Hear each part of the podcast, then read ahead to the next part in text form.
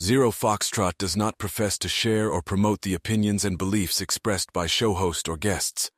The Stay Zero podcast was created to provide a platform for servicemen and women to share their stories. Due to the nature of this podcast, sensitive topics will arise.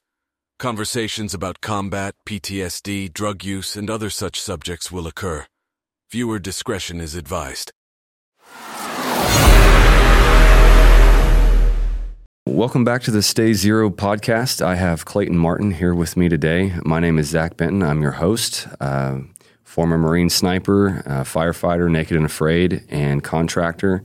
Uh, now working as a rifle coach and hunting guide, and getting to host this wonderful podcast. And Clayton, man, thank you for being here with me today. Absolutely. Thank you for having me. So you and I are friends because we're both snipers. And when did you go into the Marine Corps? Uh, man, I I ran into the Marine Corps just about as fast as I could. Um, in 1991, I think I left for boot camp six days after I graduated high school. Nice. That's not too different from me. I was two weeks. I was ready to go. Yeah, I feel like I knew if I waited a summer, like a lot of guys did, yeah, I would have partied. I would have got soft because I was training hard. yeah. Like I thought that I was about to endure the hardest revolution of training or just experience in my life. Right. How was boot camp for you? What was your take? Expectations Um, to after? You know, physically, uh, I was ready for it. I was in good shape because I did athletics in high school, and so uh, physically, um, I was still. Don't get me wrong. I was still challenged when you're in the sand pit, getting thrashed. For Doesn't sure. matter how good a shape you're in. For sure. You're going to feel it. Um, or you know, you're holding your your rifle out in front of your chest for who knows how until your drill instructor gets gets tired, which did he you- doesn't get tired. Did you have that one dude in the platoon that would start like whining or crying within 10 seconds? Oh yeah, And you're Yeah. like, come on, man. Yeah. Like, you can't put it on that early or they're going to think we're all full of shit. Yeah. I actually thrived on that, man. I think I think that that um, gave me more strength, you know, Yeah. to keep going. When somebody else would start whining, you'd be like, "What are you whining about?" Yeah. Fuck that guy. Yeah, I'm going to hold it out and just watch him cry. yeah, exactly, man, Yeah. exactly. Yeah, I kind of had that that mentality. So, uh, when did you or how did you get to sniper school? When, when did you do that? So, um, my primary MOS was uh, 0351, which is uh, anti tank assaultman. Yeah. you know and um, when i when i got to the fleet and and got into my platoon and um, would get attached to line units go out to the field most of the time it's like i was stuck with the lieutenant doing you know anything but because what do you do you're, you're carrying around a rocket launcher Right. you know, Right. a shoulder mounted rocket launcher, um, waiting to be, you know, okay, go, go set up over there. And I mean, you could go through a whole day of battle and get to fire one shot. yeah, Or zero. yeah, Right. yeah, yeah. And so, uh, I always had, uh, I think it was, got into the fleet at the end of 91, went on my first deployment in 92, went, went on, uh, did a med float. And we were training, you know, all over the Mediterranean with, uh, you know, different militaries from, you know, the French, the Israelis to the, Really? even the Tunisians. Were, while you were an assaultman or after Yeah. you got in the Yeah. Okay. Yeah. Um, but I'd always seen these guys off in the distance, you know, wearing boonie covers, kind of doing their own thing, you know, in a small group, you know, out ahead of the battalion, out doing something cool, you know. Yeah. And I was like, who are those guys? I Biggest thing for me was no one was fucking with them. Yes, Yeah. yes. They were untouchable. yeah. They were untouchable. Yeah. I was like, man, I want to be one of those guys.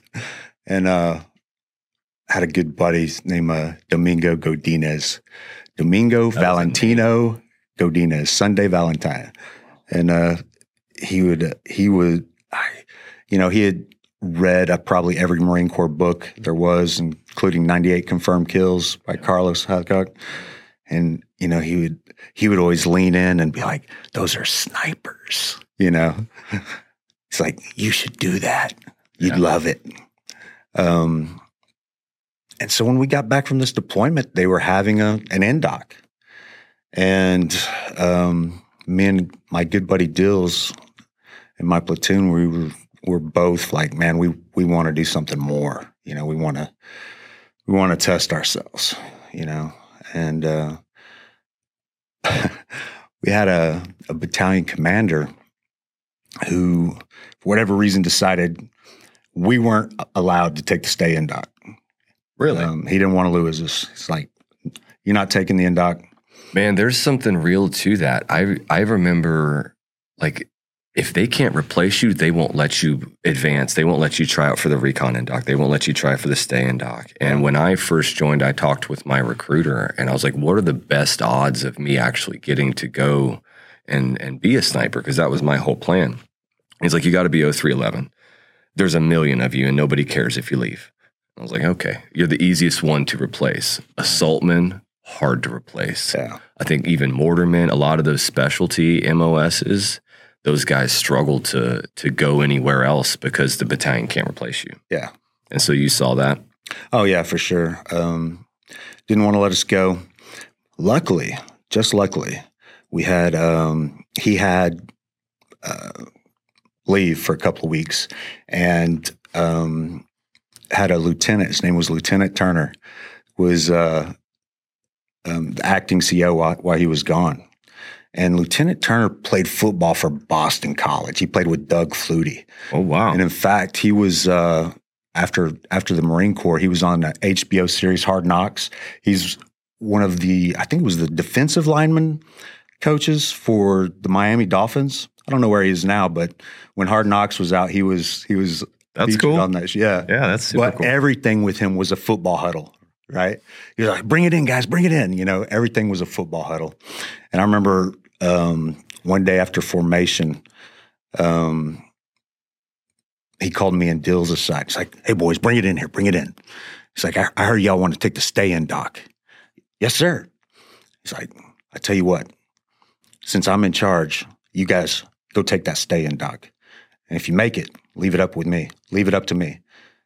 If you don't, you know, nobody needs to know. no harm, no foul. Yeah. yeah. That's awesome. Yeah. And we did. And it was like just a, I mean, just a brutal week long indoctrination, you know, just no sleep, wore us out to the bone, you know. So I think that you probably had it worse than I did. You think? I absolutely do because it was pre 9 11. And from what I heard from my seniors, because I was, you know, pretty new into the war, like we we convoyed into Iraq at the time, was that before there was the demand of snipers for the war, it was just to make them quit. We are the gatekeepers Yeah. we are going to make sure that 90% of these guys go home Yeah. and we're going to break their dicks. That was the mentality. Yeah, yeah, Yeah, for sure. Even when we got to sniper school, that was the right, mentality. right. Like, The instructors, yeah, I mean, I remember, I remember the first the first couple of weeks into the course, um, we weren't losing enough guys fast enough. right. So yeah. we started getting up at uh, 4 a.m., you know, 0400, and they would take us running through the woods. No trail, just running through the woods, Yeah. you know, I guess to see if somebody would just break an ankle or something, you know, running Maybe. running in the dark through the woods Yeah, man. you know, before uh before breakfast and before actual PT started. Yeah. Yeah. but eventually that, you know, guys just started dropping. We held in there as a platoon for a good while. I think longer than they expected us to. And then after after a while, guys just Do you remember how many you started and finished with? 28 showed up to um, the indoctrination, the indoc. You know, when you start sniper school, they take you through a little, their own little PFT, and Yeah, first And- first thing when you get there. Yeah. PT test, Yeah. land nav. a few guys dropped off that pretty quickly. I think there was 26 of us left, and then I want to say 13 graduated. That's about the same as mine. I think we had 12, something like that. Yeah. So, what was after school? What was your experience in the Marine Corps as a sniper? Um, it was much. It was much better. Yeah. The just just the quality of life and and the way you were were treated. You were perceived very different. Yeah. once You got that long Yeah. gun. yeah. Yeah. Like you know officers talk to you Mhm. man to man. You know. Right. Um, you no longer were expected to. You know, I was still a lance corporal when I went through school, and but after after you know you're a sniper in the platoon, you're no longer expected to you know pick up cigarette butts or things like that. So just that small improvement in your quality of life, you know, makes a big difference. You know, when you deploy, you get the best berthing areas, and you know you've you've uh, was it a top secret clearance that you get after? Not for me. It was just a secret. Maybe it was just a secret for Yeah. me as well. I, you know, I don't remember, but you know, you privy to a little bit more information, so you know a little bit more about you know. Were you attached to the intel shop? Because that was Yeah. yeah, same. So you you do get to work with the intel guys and figure out a little bit more what's going on in the battle space. Yeah, yeah, exactly. So that was definitely um, an improvement on your quality of life as well. Um, and it's a small platoon, so um, you know everything's a little bit easier, a little bit better, better berthing areas. Yeah. better training, more opportunities to train. The best opportunity, I don't know if it was like this for you or not, but it seems like the best opportunities for schools uh, or training outside of just your, your unit training um, was before a med float. Mm. But when you were in, y'all were going straight overseas. Yeah, I never got to go anywhere but the sandbox. Yeah. Yeah. Um, before a, a med float, you know, they do the the MEUs do workups and stuff like that. So there was those opportunities for, you know, Ranger School and SERE School and Jump School and and stuff like that. But I got on after the med, Mm. um, so all those school opportunities uh, didn't exist for us. Uh, I would have had to re-enlist to go to like Ranger School or anything like that. With my my buddy Dills, my buddy James, he did do that. He re-enlisted and they sent him to to Ranger School, but not Jump School. He went to Ranger School, and after he finished, and I think he said he lost like forty pounds. Dude, I've heard Ranger He School's came- legit, man. Yeah, he came out just a, a stick, Yeah. and uh, I've heard jump school's absolutely dumb as can be. He had two weeks of leave. He went to jump school and checked himself in. No orders to be there. No, he's like, ah, I can't. I lost my orders. Nice. Acted like he didn't know. You know, he, I, I just know I'm supposed to be here. I don't know where my orders are. well went- played. And the army put him through jump school. Too. So he spent his two weeks of leave in two weeks of army jump school. That's funny. Got his wings. Nice. I know. It's hilarious. I got I was lined up to go to SERE and I was leaving on Monday. I was packed to go Sunday night. And my platoon sergeant came to my room and said, Hey, Benton, uh, the regimental commander said every Marine must go through Mojave Viper to deploy. And so we got to pull you guys out of these schools so that you can attend Mojave Viper. And I was livid. Like I wanted to go to SERE so bad, Yeah. which is probably why I did Naked and Afraid later. right? That was Yeah, my that was my scratch. SERE school. yeah, that was my itch, right? And so I showed up Monday morning at Mojave Viper, which was, you know, just this kind of two or three week desert training thing. And I was like, all right, we're here. Fuck you got for us. Yeah. They're like, oh, who are y'all with? I was like, sniper platoon. Like, yeah, we're gonna use y'all as aggressors this week. so here's your AKs with blanks. You're gonna run around and pretend to shoot at the Marines. Dude, I went from zero to ten and we fucked those Marines up all week. Like I we were we were doing shit as much as like throwing rocks down staircases and just yelling grenade. And they would dive out of windows and shit thinking it was a real grenade. Like, what are you doing? That's awesome. And oh man, I was so upset. But Yeah, we lost we lost some opportunities just from stupid shit like that. You know, I guess that's the the downside of of uh, the sniper platoon being in the battalion because you're always going to mm-hmm. get stuck with ba- battalion priorities as opposed to stuff you actually need to do for your Right. MOS. And there was this weird ambiance of of just they had no idea what to do with us. Yeah. And so we were uh, in charge of our own training, which was awesome. Yeah. We went to the pool a lot for PT. And but because they had no clue what to do with us, they had no clue how to employ us either. And so once you get in country, it's real easy for, you know, some of these guys to get stuck in this overwatch rotation of just sitting on a rooftop watching roads because they won't give them a real R&S mission or, Yeah. you know, something like that.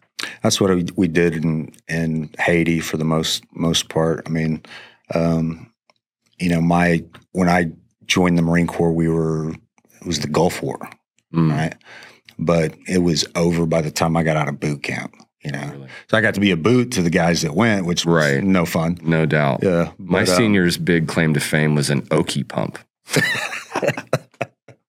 if you haven't, You're not a real Marine Yeah, until you've been to Oki. right, right. Yeah. Like if you haven't been to Oki, go fill sandbags. Like, fucking kidding me? Okay, okay. it's funny. So you went to Haiti. How was that? You know, man, it was. Uh, Was that your first time out of the country? No, no, no. I, I, I'd already been on uh, MedFloat. Oh, um, already been to Oki. Um, this was our first actual, you know, mission, Yeah. actual deployment, and of course, it it changed overnight. You know, what you had in Haiti was a uh, a coup where uh, uh, I think his name was Cedras, General Cedras, led a military coup to overthrow the elected um, president of the country at the time. And so the president had uh, fled to the United States, I believe, somewhere, and uh, we went in to um, restore power back to, you know, the elected president Yeah. and uh, you know we had missions to go in and do our job you know one night and then you know the next day um, everything had changed apparently they paid Cedras something like $20 million to peacefully hand back over the country and Wow. and move to Panama. Not a bad business venture. huh? Yeah, no, it worked out well for him. Um, so most of our missions, uh, you know, went from uh, war to peace, you know, overnight, Yeah. and we did a lot of uh, Overwatch missions. Just you know, we'd go out in the middle of, in a town in the middle of the night with a patrol and just uh, kind of fall off and go set up a, a position somewhere and you Le- know leapfrog while they moved. yeah Would you go after Haiti? Did you reenlist? Did you get out? No i decided i was going to get out and go to college fun. you know it, it was a good plan at the time Yeah. um, i was tired of uh, tired of the marine corps tired of being told what to do tired of you know a lot of people don't realize when you go into the service man you you give up every personal freedom Oh yeah. that you the freedom that you're told you're fighting for, you no longer have. yeah You must be a civilian again to experience that Yeah. freedom. Yeah. which is it's a good pers- it gives you a good perspective on life i mean It you does. You realize how appreciate much, it. yeah, Yeah. absolutely you know that's that's you don't take that for granted after losing it you know and so i wanted to experience some of that freedom again. Yeah, man. and and i did. But what's weird man is i never quite um and i, I think it even took me years to uh, comprehend um is how much that uh, loss affected me that separation from the marine corps. You know even uh, as serving as a peacetime marine predominantly um, that separation from your platoon from your unit from the marine corps uh, has an effect on you. And i i had no idea. I didn't think it would. Um, i was i was excited to go to college and but i was just miserable. You know i was i was upset and depressed and had no idea why you know? It was like a, like a, i was mourning a death but nobody died and i couldn't figure out what was going on i remember i think it was my first day of of, of class and you know back then we didn't have cell phones you know didn't have emails uh, if you called somebody that was long distance, it was expensive. Yeah. Right. Yeah. And so we still communicated by that old fashioned letter, you know, that you actually sit down and write. And uh, I had just gotten a letter from uh, my buddy Ferrand, um, who I actually helped train. I remember um, putting him through his NDOC and help get help helping him get ready for sniper school just before I got out. And as I was getting out, they were getting ready to go back to the med. And my platoon got called into, I think it was Liberia, man, where there was uh, an attack on the American embassy there. And they sent my platoon in to, to help secure the embassy. And they got into a, a firefight. My buddy was shot, but stayed in his stayed in his rifle, did his job, Wow. took out the enemy. And he's writing me about this, and I'm reading this, and you know, I'm sitting there in class, and I'm looking around with these people that are younger than me that don't have, you know, any clue what, you know, life outside of high school, and and and now their first day of colleges, and like it, it, it just overwhelmed me to the point where I, I felt this this guilt, you know, this unexplainable guilt. Like I'm not supposed to be here. I'm supposed to be with my platoon, my brothers. You know, I should have been over there. Yeah. What the hell am I doing? You know, um, which is a weird deal. Guilt's a weird thing. Yeah, it is. You know, and that's that's kind of a a simple on the on that scope of of you know there's there's guys and you might have experienced some of this survivor's guilt. You know, Sure. and it's kind of unexplainable, right? Like, why do you feel guilty about surviving? Yeah. You know, how do you how do you explain that? You know, but you do, you know, and I would imagine that's a an experience or an emotion that's tenfold what I felt, and what I felt was not comfortable at all, Yeah. and made me question my choices. And um, I knew at, some level I was on the path I needed to be, but it didn't stop me from.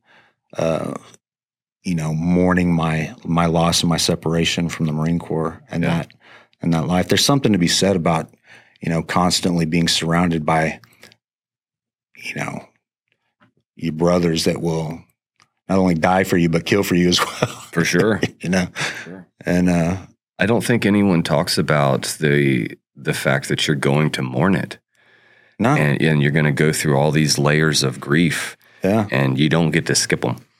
You know No, what I mean? no. And and you do. You lose your family, your identity, your culture, hmm your job, and your purpose all in one day. yeah, when they hand you that honorable discharge and send you home. I remember it was super surreal for me because I got back from Fallujah and it was a foot patrol in the Zidon with the left and right, the turnover snipers.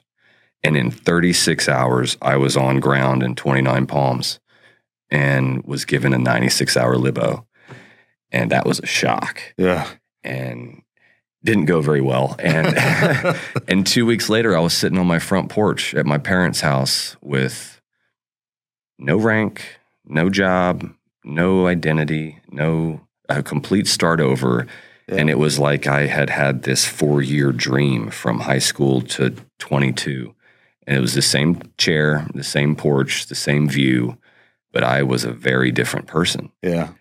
and it took me months to process that and and figure it out and Yeah, they don't prepare you for that at all. No. You know, I you know, I don't I kind of think if what if somebody would have told me like, "Hey man, this is what's going to happen. This is how you're going to feel."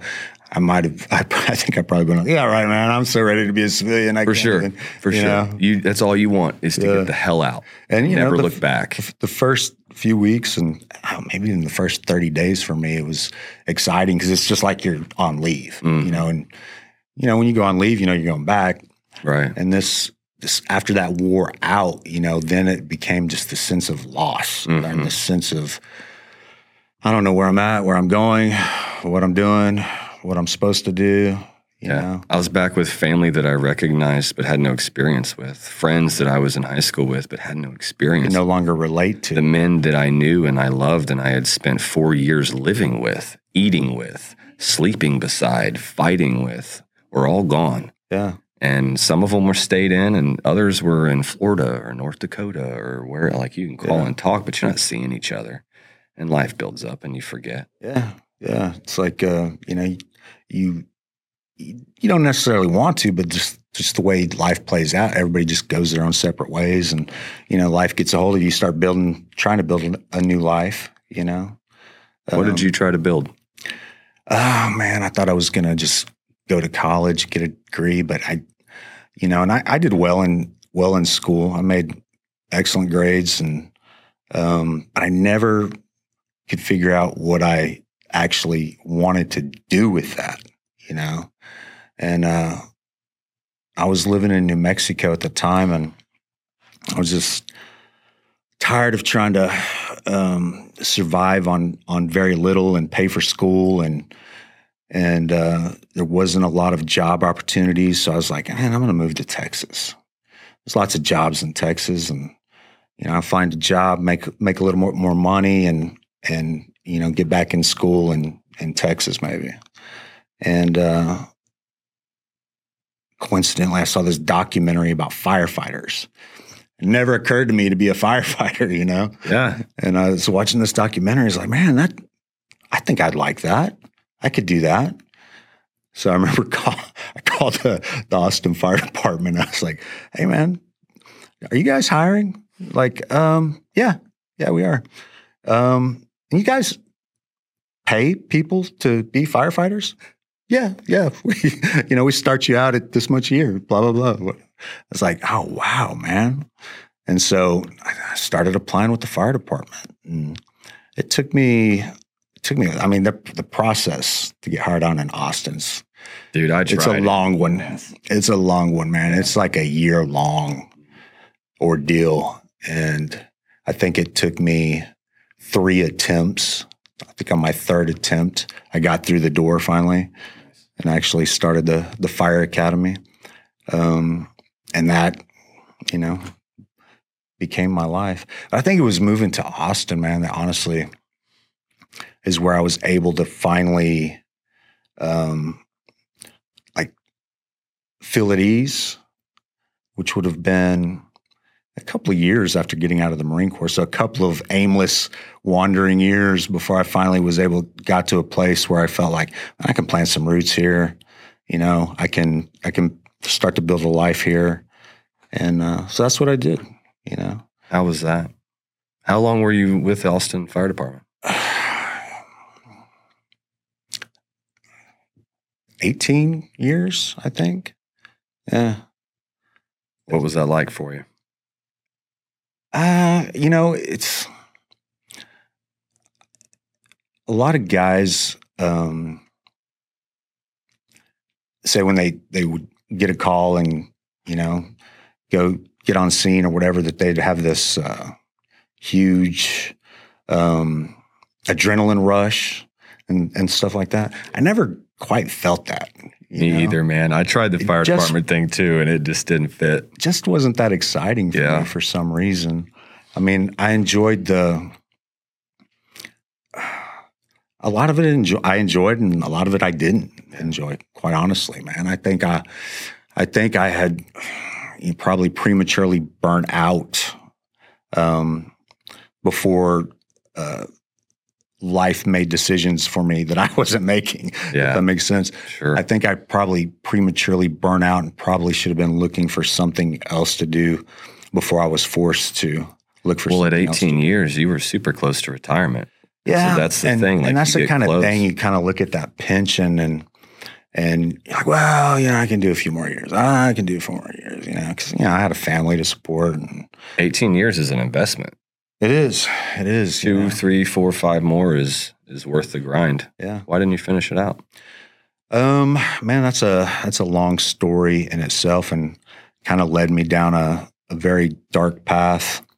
Um, I don't know if I was depressed, but uh, I I got into some trouble. I got into uh, I was accused of uh, a crime that I did not commit, and sometime later, actually convicted of a crime I, I did not commit, and that you know, was like a two year span. Um, you know, all of which, and all of which, and all of that time, I, you know, I was still working with the fire department. The fire department actually in, invest did a, their own investigation and determined no wrongdoing on my part. Um, I wasn't even disciplined for being arrested, you know, which that's pretty typical. Just being arrested is Totally. getting Yeah. disciplined. Yeah, yeah. Um, but now they investigated and, and found no wrongdoing. But um, you know, I I wasn't prepared for court. I didn't think it would be a big deal. You know, I thought I would go in there and tell the judge what happened, and that'd be the end of it. I was never worried about it. And you know, to the point where I would totally ignore any kind of plea deal offering or you know anything like that. I was like, no, why? Why would I? Why would I? You know, Give the admit to- prosecutor a win when Yeah, I'm not guilty. yeah. Why would I admit to doing something that I didn't do? You know? Yeah. Um, but you know, had I done that, things probably would have been very different. That's the leverage that they pull. That's the leverage they got, man. Nobody really quite understands the the criminal justice system until they get wrapped up in it. for sure. and it is like quicksand, man. You know, it gets a hold of you, and it's hard to to get out of that system. What did that do to your mind? That uh, is probably one of the hardest things I've ever had to go through in my life. You know, just the injustice of it. The you know, we have this. The, the idea is that you're innocent until proven guilty, right? But the truth is, you get arrested for something, everybody just assumes you're guilty They do. right? And so that was very hard to do. I mean, it's humiliating. You know, it's embarrassing. Um, but then to get a conviction, you know, and it's like, man, your life is over. You know, I have to wear this albatross around my neck for the rest of my life. You know, and the consequences, you know, weren't dire. It's not like I had to do jail time or anything like that. It's not like I went to prison and God, man, I feel you hear those stories about guys who spent 20 years in prison for something that they didn't do who are finally, you know, exonerated after spending a lifetime. Dude, I'm not strong enough to endure that, man. I barely got through what I got through. You know, I was so broken and beaten and just, um, man, absolutely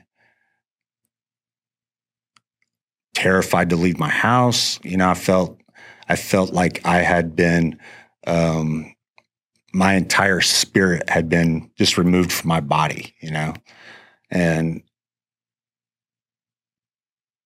it it caused problems, but nothing compared to what some people have to endure. And I'm like, man, if I had it, I, I don't think I could survive that.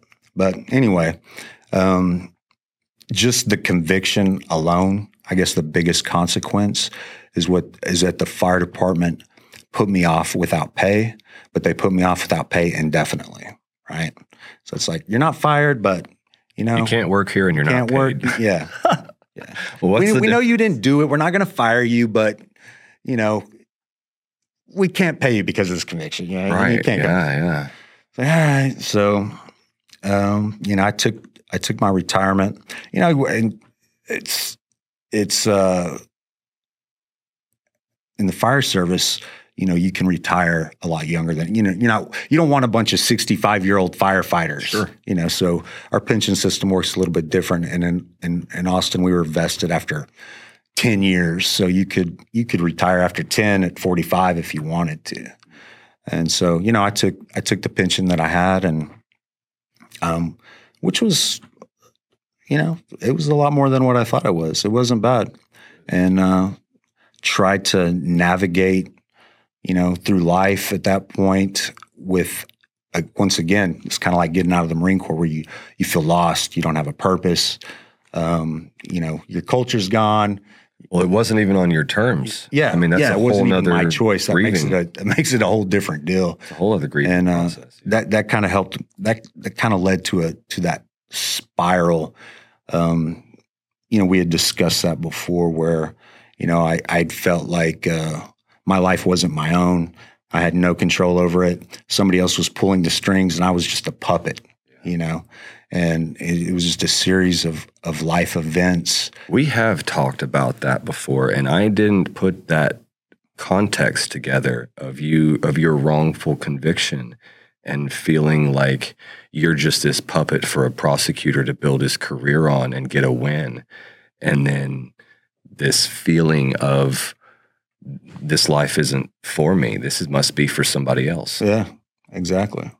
And that's a, yeah, it's a horrible feeling, man. I It's bet. you know, it's there's a lot of comfort when you can uh, make plans, set goals, and work towards achieve and achieve those goals. And um, I was down that road, and I I saw that, and that was all taken away. The decision um, was out of my hands. Um, life decided that that was not the path for me, Yeah. and I was going to take another path. You know, and What path? I had no idea. I was totally, totally lost, you know? Um, you go through life and you come across these, these setbacks and, and you can look back on that and see how, um, the difficulty that you faced led to the outcome of where you're at now. And looking back in my life, I could always see things worked out for the best. You can't see that at the time, Yeah. but after after some time passes and you realize, hey, that actually worked out for the best. And so I tried to come at it from from that angle, but it was still difficult to do, man. And I was I was just uh, even after years had passed and um, life had improved. Um, my circumstances were stable. Um, my family life had improved. Things were, yeah, I don't know if you say on the up and up, but you know, it was manageable. It was survivable. Um, but I was still left just feeling unhappy, you know, sad. I don't even know if I could say sad, man. I don't know if I felt anything at all. It was more of a numbness, you know, to life, questioning life and what life means and, you know, what my place in this life is. And, um, you know, I would say I wasn't suicidal at any point, but I certainly wished for death. You know, death seemed like a, um, it would be more of a relief just to get out of the monotony of of a life that I felt um, at the time was just wasted. You know, everything that I'd worked for, everything that I'd planned, everything that I had, you know, set out to do was taken away, and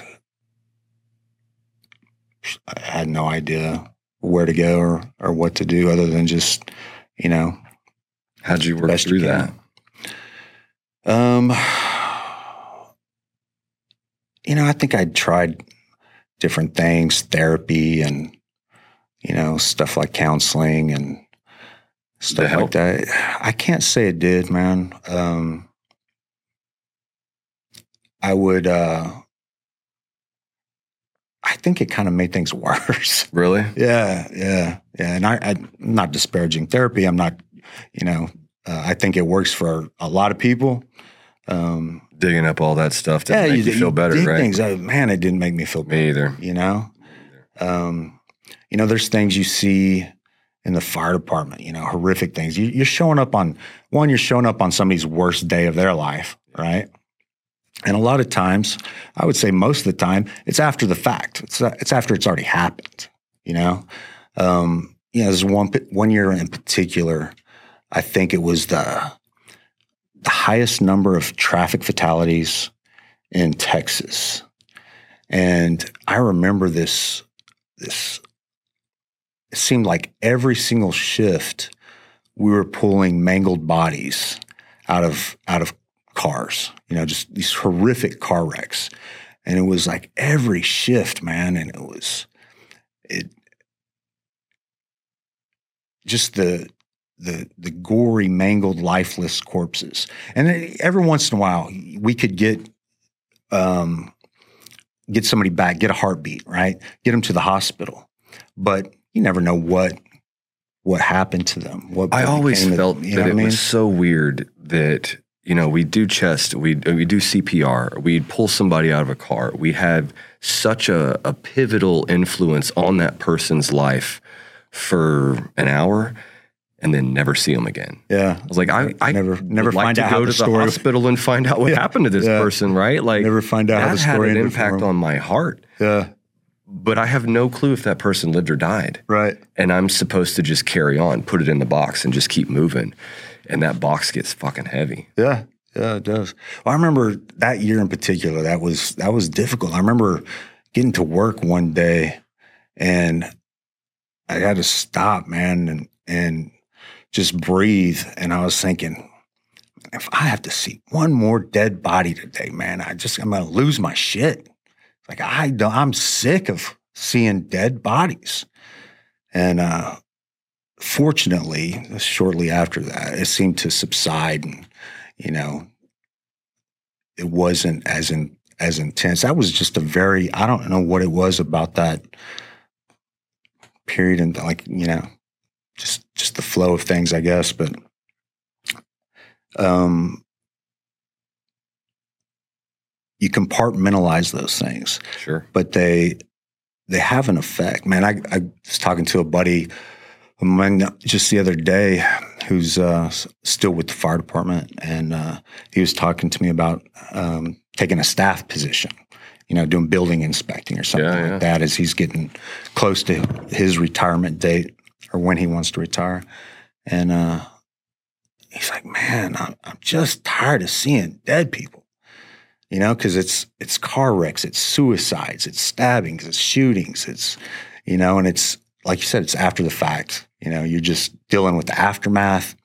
You know, you're you're soaking up the emotions of you know the family that's affected. You know, um, and you just don't always know. Even those ones you're able to at least get to the hospital with the heartbeat, you just don't ever know how it turns out. And hell, it wasn't until um, I was out of the department, took my pension, and was, you know, on to whatever else. That I found out I had two Phoenix Awards. You hmm. know, a Phoenix Award is yeah. when you save somebody's life doing CPR. I got one my first year as a fireman. Did you really? Yeah. See, after 18 years, I never even knew I had one. I had had a couple. I was like, oh man, you find I out make a difference, man. Yeah. I saved two of them. Yeah. I used to tell people I've done hundreds of CPRs and never saved one. I can't say that anymore. Yeah, got two at least. Yeah. What did you do to work through that? You know, it just honestly, it didn't bother me that much unless I talked about it. So, mm. you know, therapy didn't really, I couldn't see, therapy just seemed to stir things up, man. It didn't really seem to uh, solve alleviate anything. Yeah, no, anything. Or, no, it helped me to organize my thoughts, yeah. to have someone kind of force me to talk about it some. But I remember a PTSD evaluation through the VA that took me months to get over because they wanted to know yeah. what's wrong with you. And and it, it sucked. Like I it man, it took me months to get over that and to feel like I got back to where I was when I walked in the door. right. You know, like I had to build climb myself back out. Yeah. And I was like, fuck that, man. I ain't doing that again. Nah. Nah some things are better left unsaid, I think, man. You know? We've been dodging the elephant in the room because we both know what you did. Yeah. Let's talk about yeah. it. Well, that was uh, that was thanks to you, man. You know, we had had conversations about psychedelics and psychedelic therapy, and yeah, um, know, years ago, years ago, and last year you did um, a retreat in which you got to partake in some psychedelic therapy yourself. I did. And you told me about it. And I was like, man, that's awesome, man. I'd love to do that. And you're like, well, You want to go?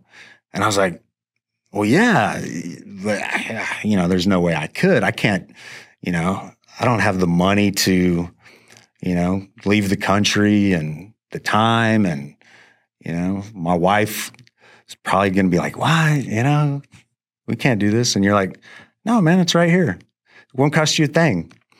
And you gave me the contact information and set me up. And uh, it was about this time last year that You're I had my first psychedelic experience with the the Healing Warrior Retreat. Yeah, yeah, and uh, I just got back on Sunday for my second, so it's still raw for oh, me. we're gonna have to talk about that. I don't know how much time we have, but We're gonna have to go into that a little bit. we So can. I'll, I'll say Tell, this: tell me what what that experience did for you. I that changed my life. Really? that changed my life. It was, uh, I mean, the the psychedelics themselves, the um, psilocybin and then uh, 5-MeO DMT um, were both very different, both psychedelics, but both very different experiences. I think the the psychedelics. So you get to the retreat, meet everybody. Um, they walk you through what you're going to do, um, what to expect, um, and then you know you take a what they call a heroic dose of psilocybin given to you, and um, they mix it up in like some juice. You take that, you go lay down on a mat and lay back, and you know, Surrender. yeah, surrender. You just you're on a ride at that point, and for me, I remember the feeling of coming out of that and just feeling clean. You know, like I had dropped uh, a hundred pounds of of of negative emotions. You know, from my soul. Um, it it changed my life. It made me excited about life again. You know, it made I think going into it um, you know, you set intentions, and one of the things that I I wanted to get out of it was just being able to feel joyful again, to to feel happy. You know, it'd been so long since I'd felt any emotion other than just anger. Yeah. You know, um, that I really couldn't remember what just being joyful was like, and that treatment gave that back to me. You know, it made me excited to live again. And uh, it was exhausting, but it like it, it purged my body of the negativity, the bad emotions, the stuff I was carrying. You know, I was able to let it all go. And then uh, that's what the the psilocybin was like. Um, and then the the five meo DMT was, I would say, the most profound spiritual experience of my life, where uh, you know it's hard to explain, but I I feel like Ineffable. yeah, I feel like I went to another realm of existence that was it was more real than you know what this is. It was it was it was the most beautiful and intense, overpowering, blissful experience of my life. And I, you know, I got to have a conversation with an entity, whatever, whether that was my own psyche or whether that was God or what, I have no idea. Um, it doesn't matter because the impact, whatever that was, was was meaningful. Yeah. And um, you know, I, I got to have a discussion about things I was concerned about, and I came out of that without a, a worry. You know, and uh, it's like my my faith in in this existence had been restored. My faith in humanity, my faith in you know my own life, my own existence had been restored and given back to me, and I got to experience joy, and I got to get excited about life again.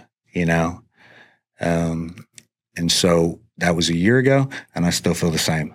That's You know? beautiful. Yeah, I still feel excited about life. Um, I I'm much more capable of taking things as they come, uh, as opposed to getting attached to a rigorous, you know, way of how things are supposed to be.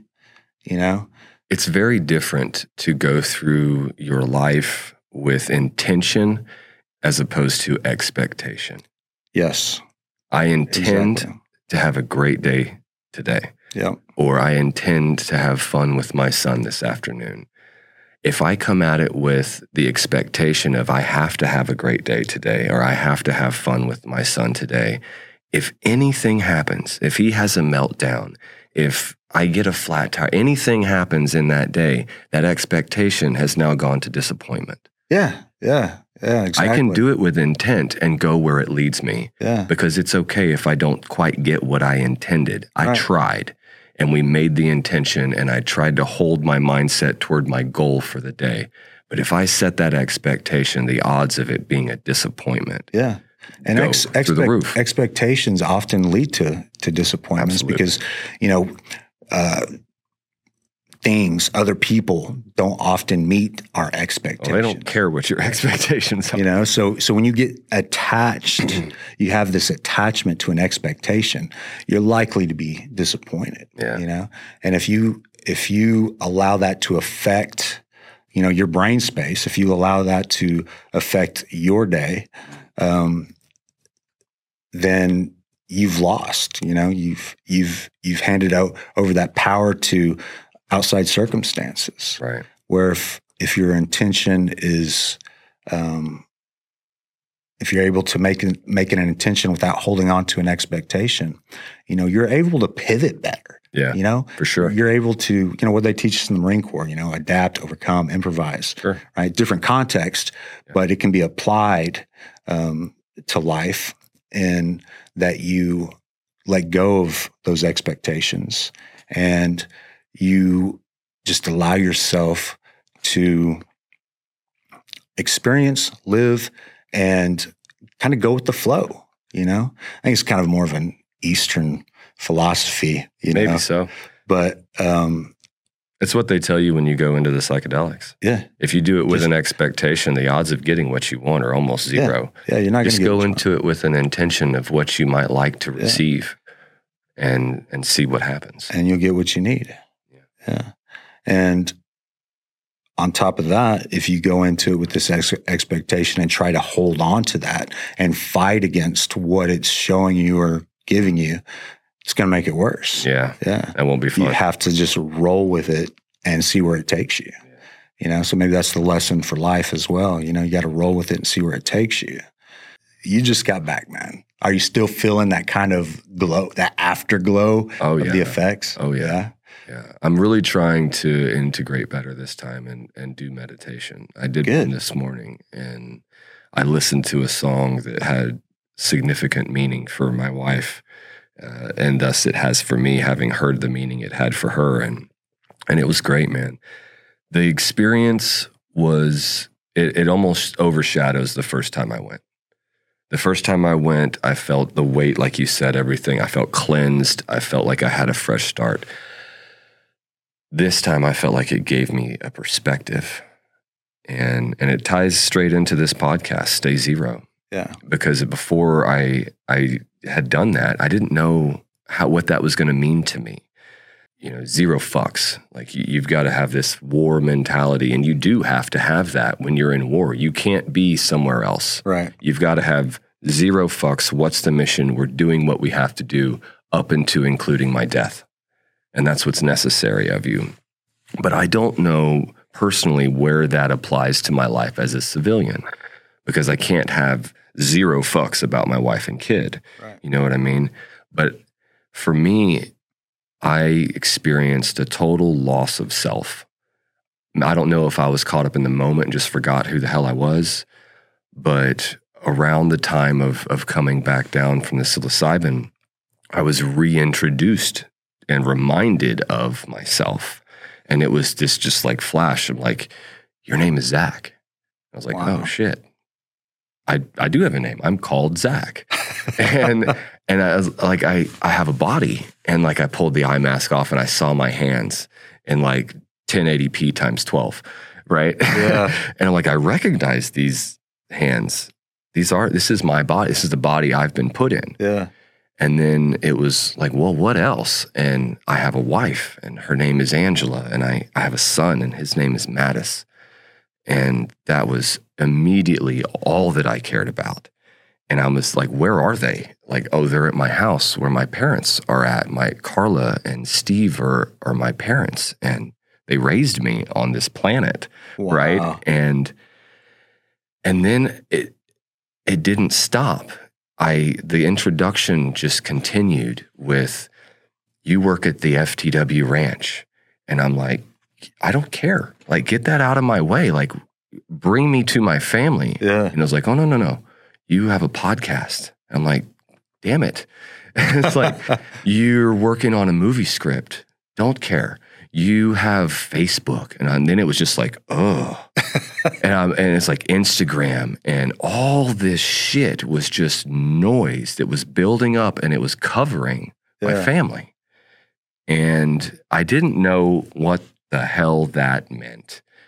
And until, you know, it kind of wore off and, you know, you're wobble legged. You look like a baby deer trying to walk. Yeah. And I tried to leave a little bit early because I remember what you were saying. Like everything's still kind of moving, but I have my wits. Right.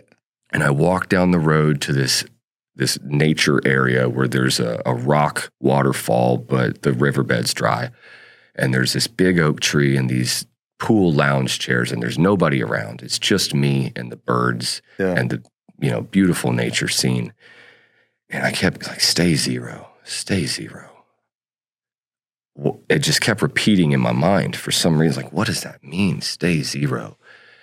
And for me, it, it was when I am perfectly aligned with the things in my life that mean the most. In my death, the only things I cared about were my family, were my wife and my son right. that volume knob and that noise in my life is at zero. When I pick up my phone, it goes to one.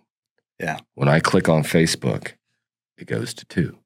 When I'm arguing with a stranger over some bullshit that means nothing, it shit's at 10. Yeah. You know what I mean? And I I, filled my life with all these distractions and all these things and all this noise to keep me entertained, to keep me numb from the shit that I didn't like, to distract me. I'm just playing in all this noise. And when I get to the end of my life, I'm going to turn around and wonder where the hell it went. And I had lost all that time Wow. with the two people that meant the most yeah. and that was a gift. I went meet. I, I went home the next night because they take your phones, right? I went Right. home the next night. I went through my Instagram. If I didn't know you, or you weren't involved with farming, or something that I'm uh, doing to improve my life, Yeah. you got eliminated. Yeah. Getting rid of the noise. Getting rid of the noise, man. Yeah. Staying at zero as much as I possibly can to ensure that I'm maximizing my experience here. Man, that is an interesting perspective on that. That's I like that. I like that a lot. Yeah. Um, would you say that your experience this time around was uh, more of a spiritual? Oh, yes. I became very aware that this is just the body that I've been given to experience this Yeah. life. It wasn't me. It, I was, had to be reminded that I was in it. And I just don't know what happens when you die, but that was what I felt Yeah. that I'll leave that body behind and, and wherever I'll go, I don't know, but I had that, that sudden appreciation of time Right. and I just wanted more of it. And then I was given it back and told, quit listening to the noise. That's fascinating, man. Um, was there anything in particular that made you want to go back to the retreat? Was was there something that you were? Man, I had regressed. I had regressed. And I know, like, my wife and I had fought about how much time I was spending on my phone. And I'm like, woman, I am an adult. I'm a grown ass man. We ain't doing nothing. If I want to sit here and scroll through my phone and talk to anybody the hell I want to about whatever I want to, like, what are you doing policing my time here? Yeah. You know? And she got it before I did, you know? And and I'm really grateful that I received it because when I told her that, she cried. Really? And she's like, I've I've felt that for a very long time and had no idea how to communicate it to you because I felt like she was trying to control me. Yeah. And and I had gotten super reactionary with my son. And I don't want to be that way. Right. And he, you know, dad, do this with me. I'm like, man, I got shit to do. Like, I'll play with you when I'm done with this. And then we're playing, but I'm not there. I'm thinking about what else I need to do. I'm like, okay, we'll do this three times and then I got to get back to work. And if I keep doing that, he'll stop asking. And so we played football last night for an hour and a half, and I bruised my feet and I'm covered in stickers and I'm sweaty as shit.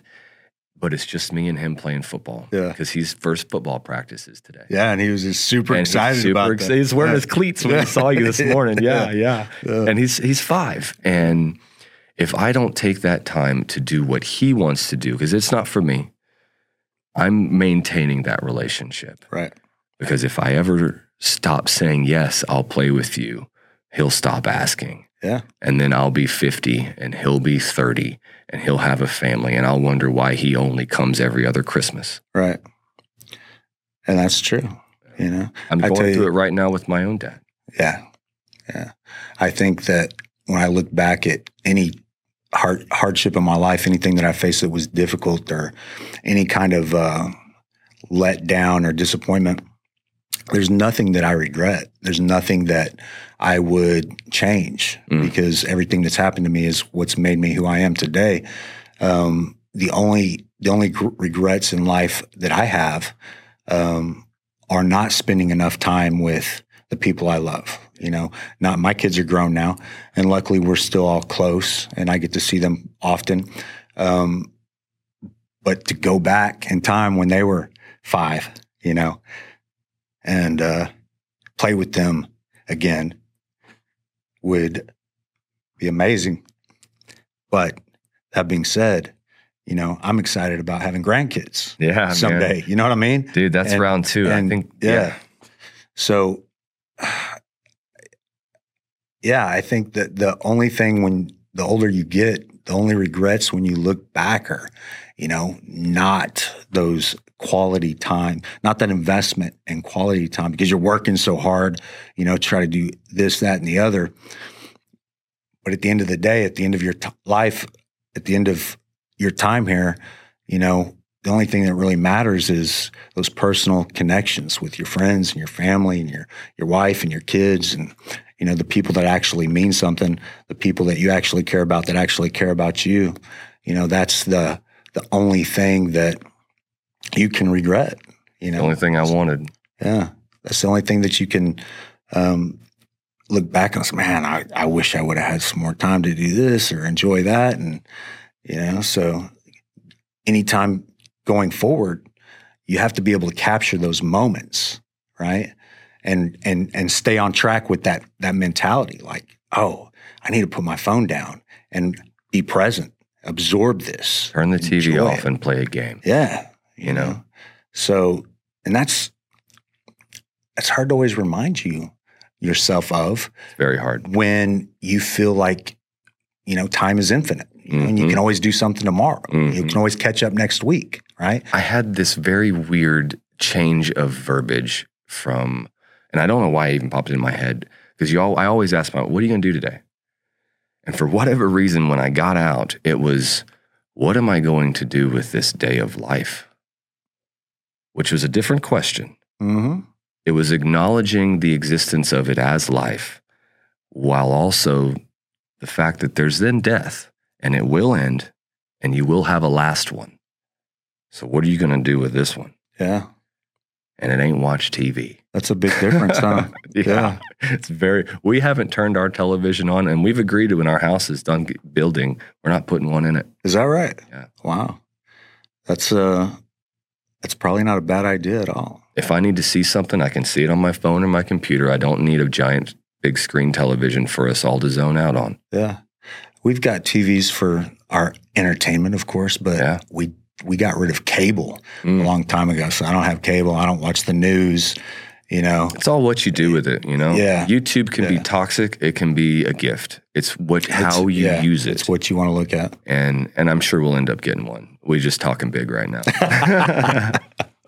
So going back to the retreat, um, I guess Scotty was there, hmm um, Cindy.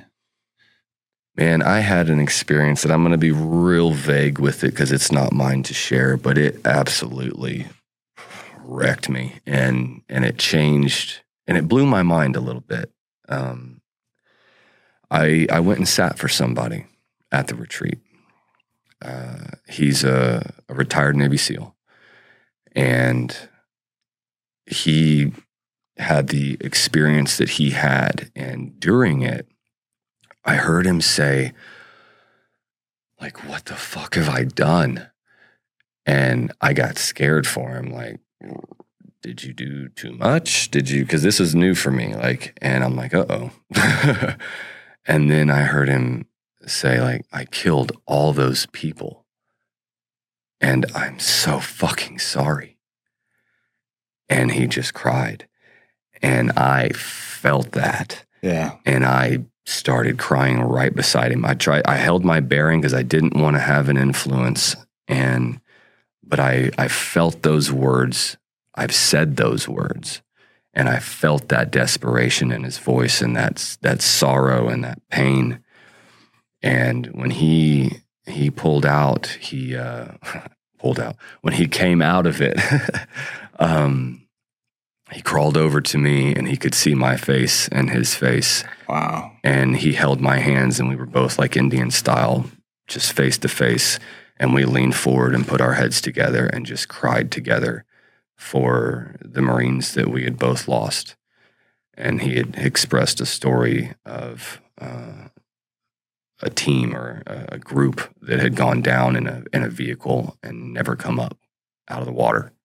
A whole truck of Marines were were dead and drowned Wow. and I didn't express my connection with that toward him. I, this was for him, not for me. But I went to December 1st, 2005, where 10 of my friends were killed in the same day. Wow. And processing that has been years Yeah. of survival guilt, like Yeah. you said, of confusion, of anger, like all the grieving steps. I stayed at anger for a long time. yeah. And is the easiest emotion, I think. I, Yeah. For me, it definitely is. for sure for sure um, forgiveness and acceptance i don't know i mean i should i should work on that and get there. I think i've accepted it. It's a hard one to forgive because i feel like it was completely out of stupidity that it occurred. Um, but yeah man we sat from across from each other and we and he held my hands and our heads were together and we both just cried for that loss. And then went back and had dinner and Now, was this on the same day that you had had um, your psilocybin? no this was the day after i had done 5 meo earlier that day Uh-huh. uh, this was late that night Oh, okay. and so man and then he looked at me and just started to kind of vent and he's like man those marines looked up to us so much our gear our our weapons our budget for lack of better words because that's what it was Yeah.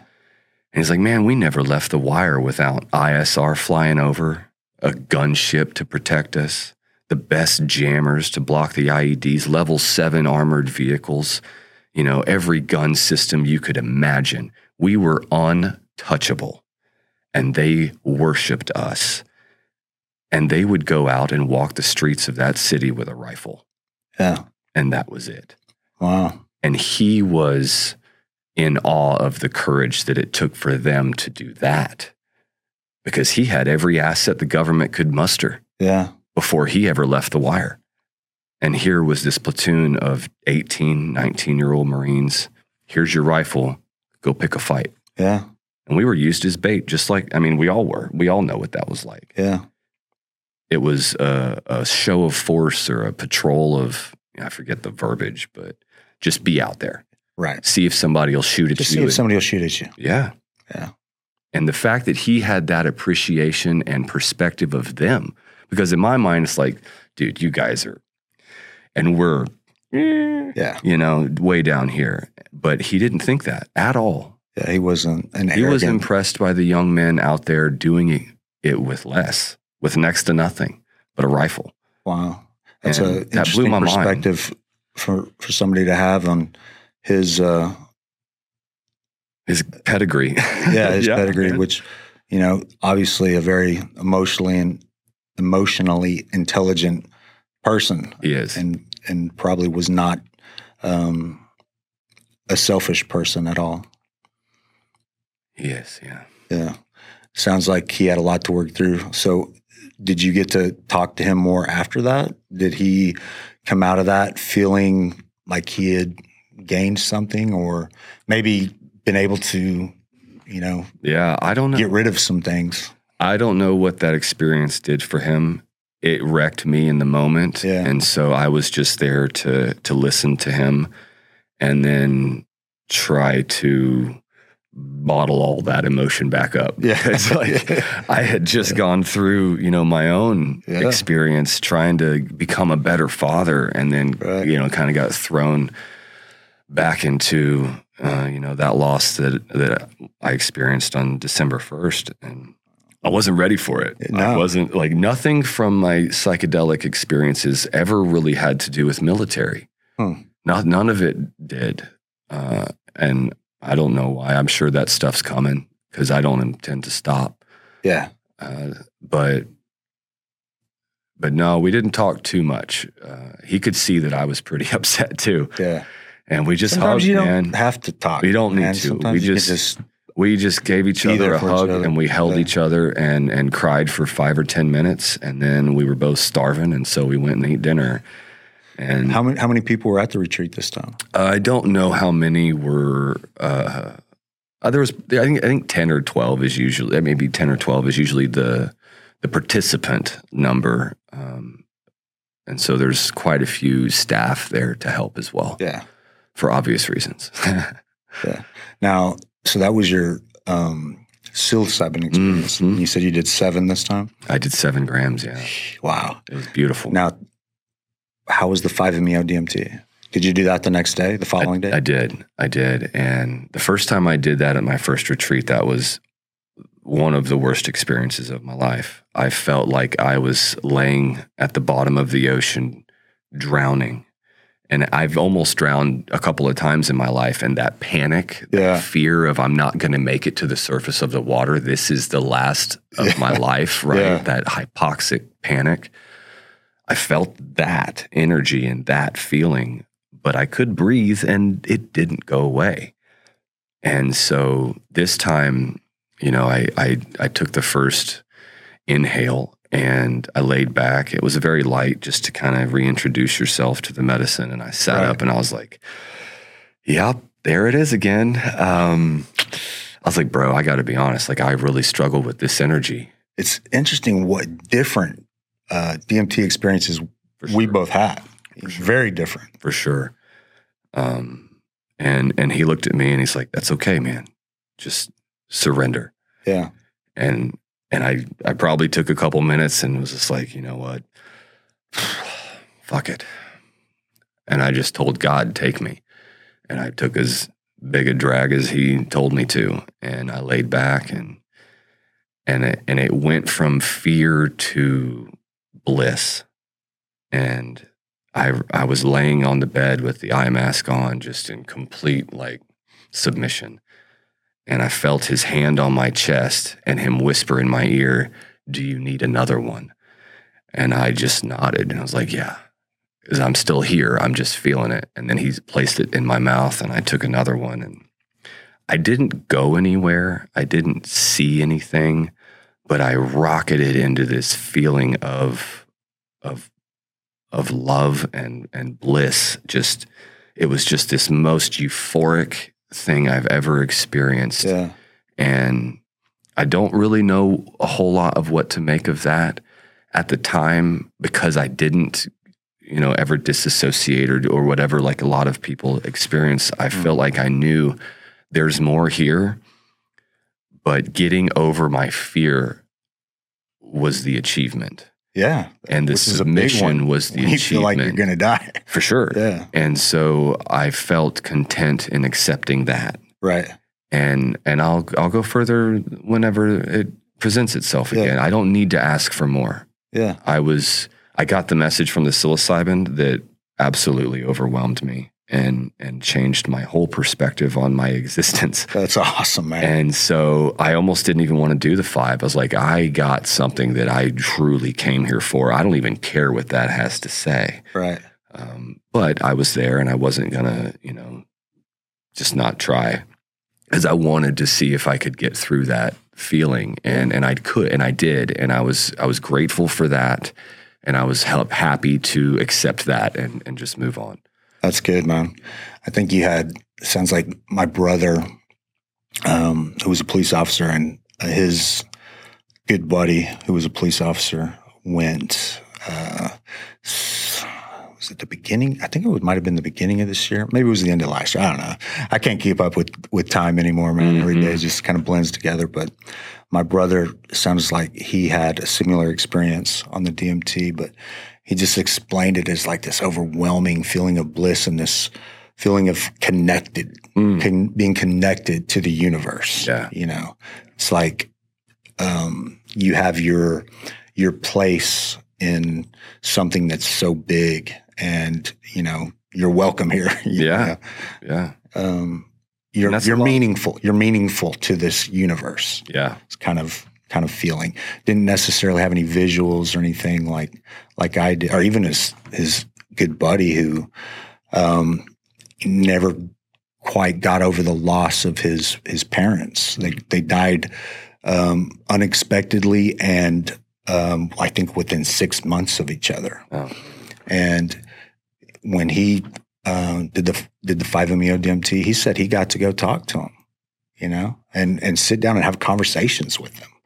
And you know, his mom told him, "You need to suck it up and get over our death and live your life." Do you think we're gonna live forever? Us, you know, we're fine. Go go live your life. You know, don't use us as as an excuse to, you know, You're still there. yeah, enjoy it. Yeah. Keep writing your story. You know, don't don't use us as an excuse to not live. You know, Yeah.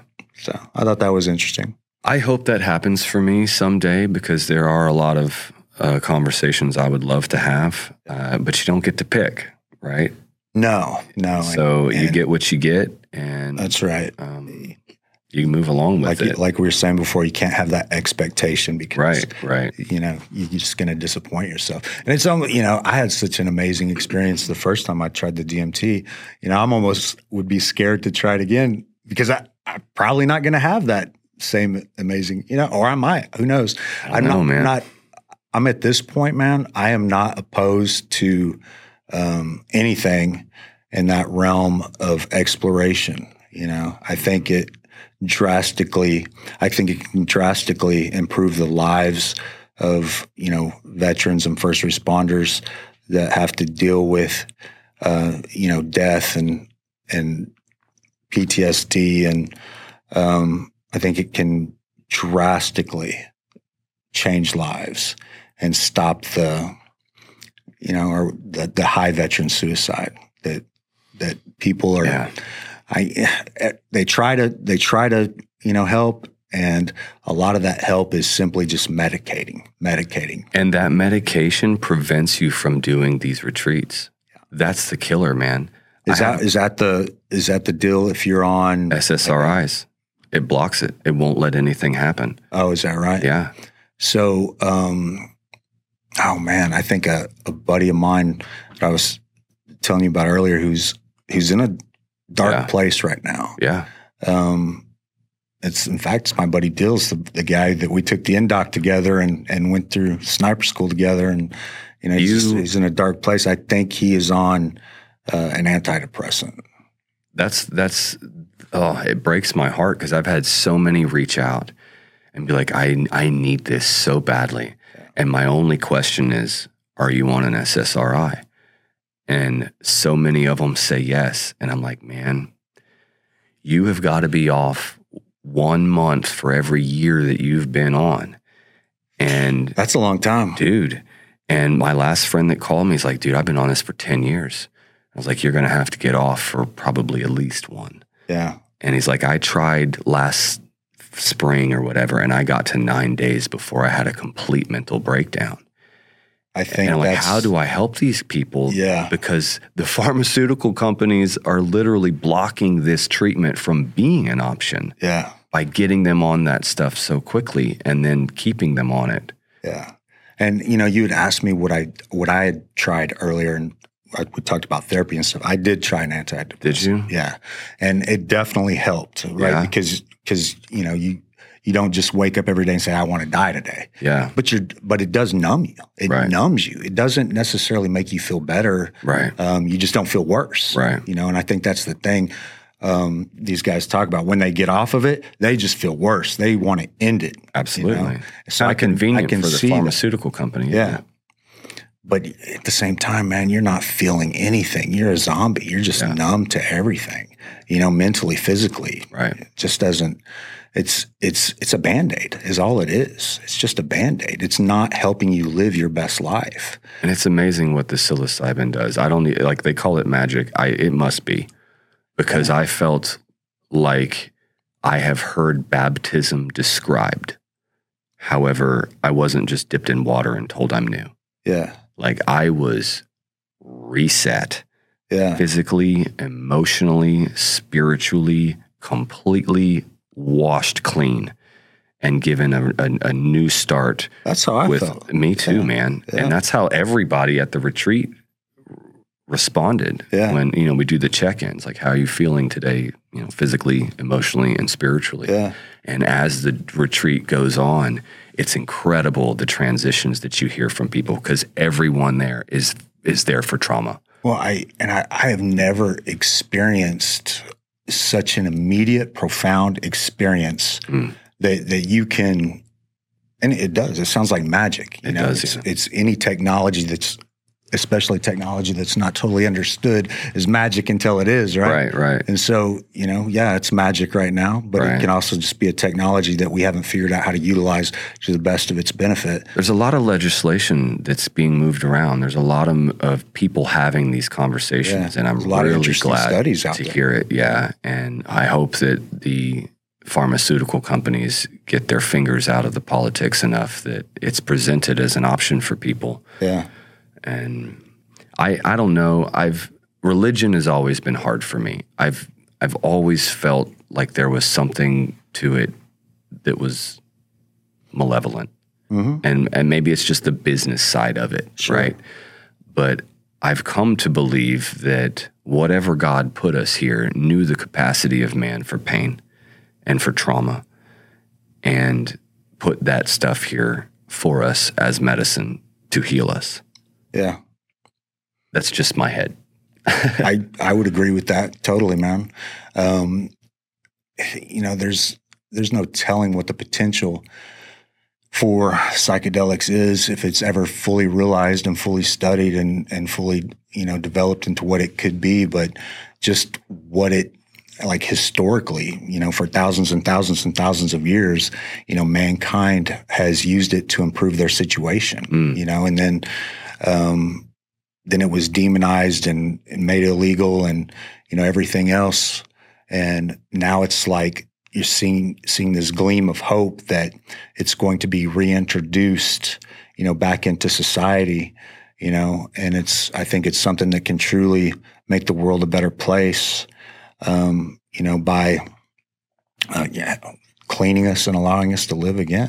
Well, imagine if everyone tomorrow had that perspective of, man, the news, social media, all this crap, all this so much noise in my life that I just need to stop paying it. Like my family's who I care about. yeah You know, whatever, whatever you know their priority is, but it's not the noise. Right. I think it would change the world. I think it would change our culture entirely. yeah absolutely I would love to see a holiday like Christmas, where everybody resets. everybody does a Dude, yeah a nationwide reset. a nation yeah, New, Year, New Year's the- Eve. it would- New Year's Eve. There you That- go. It's hey, this is our New Year's Eve tradition. It's kind of what we're already doing, right? Yeah. Uh, and should continue to do. Man. Right. We will. Yeah. We will. Yeah, I think uh, you know psychedelics is one of those things you can experience at one time, and you know can completely change your life, completely change your outlook, and and you would never have to take it again, right? Um, or like you said, you you were feeling like you had kind of regressed, and you needed to go back and clean, you know, put yourself through the cleanser again, Mhm. you know, and but that was what like a year, and you know, in between, I think we've experimented, dabbled a little bit in the psychedelic realm. Um, Enough to make me comfortable and capable to Yes. submit was exactly what Yes. it was because I had never done anything like seven grams before. yeah, That's a lot. You know, that's a lot. Um, now I have to. Now I'm like, man, I got to do that. You know. Um, but I, yeah, I think each time you you partake, Mm, right, take it in, experience it, um, you have a new experience, a different experience, and you know, there's there's no telling how much built up mm, trauma mm. in our bodies exists um, that you build up over a lifetime. You know, how many how many times do you need to do it before you can cleanse that? Well, I like- think just listening to your body, listening to yourself. You know, when you feel like, hey, man, I'm starting to feel like I did before. It's probably time Mm. to go journey again. And I know what all I haven't touched on yet. I know what's in there. Yeah, and and I'm happy to make that more of an annual cleansing and just see what I can remove from my my soul and my heart and open myself up and and be a better person and be right, you know a source of love and inspiration for the people that are around me. right. Instead of a hard ass. Asshole. yeah, I would say there's definitely things um, that have hurt me in my life um, that, man, didn't seem like uh, was discussed right when I was under, if that makes sense. yeah, yeah, You know, for sure. um, so I would say, like you said, I know there's some stuff in there that still needs to be dug out and removed. You know, Yep. um, and I don't know if what we're discussing makes sense, you know, Maybe unless not. you've experienced it. That's okay. That's okay. It's uh, something worth investigating, man. I, I hope if anybody listened to us and and was curious about it, you know, maybe they would do a little investigating on their own to. Definitely do the research. I'm not encouraging anything. Yeah, but yeah. do the research. I am nobody to be taking advice from. Yeah, right. And uh, you know, see what you know what you're called to do because that's really what it is. It, you're you're either called to it or you're not. Yeah, And if you are, uh, that's okay. And if not, that's okay too. yeah, And thank you for for having this conversation with me. yeah, man. I'm This glad you. I'm glad you went back. Thank you. Yeah, I'm glad that you went too. nothing, nothing better for the soul. I think you know, we all need that. Absolutely. Yeah, especially our community for sure. yeah. Well, stay zero. Stay zero.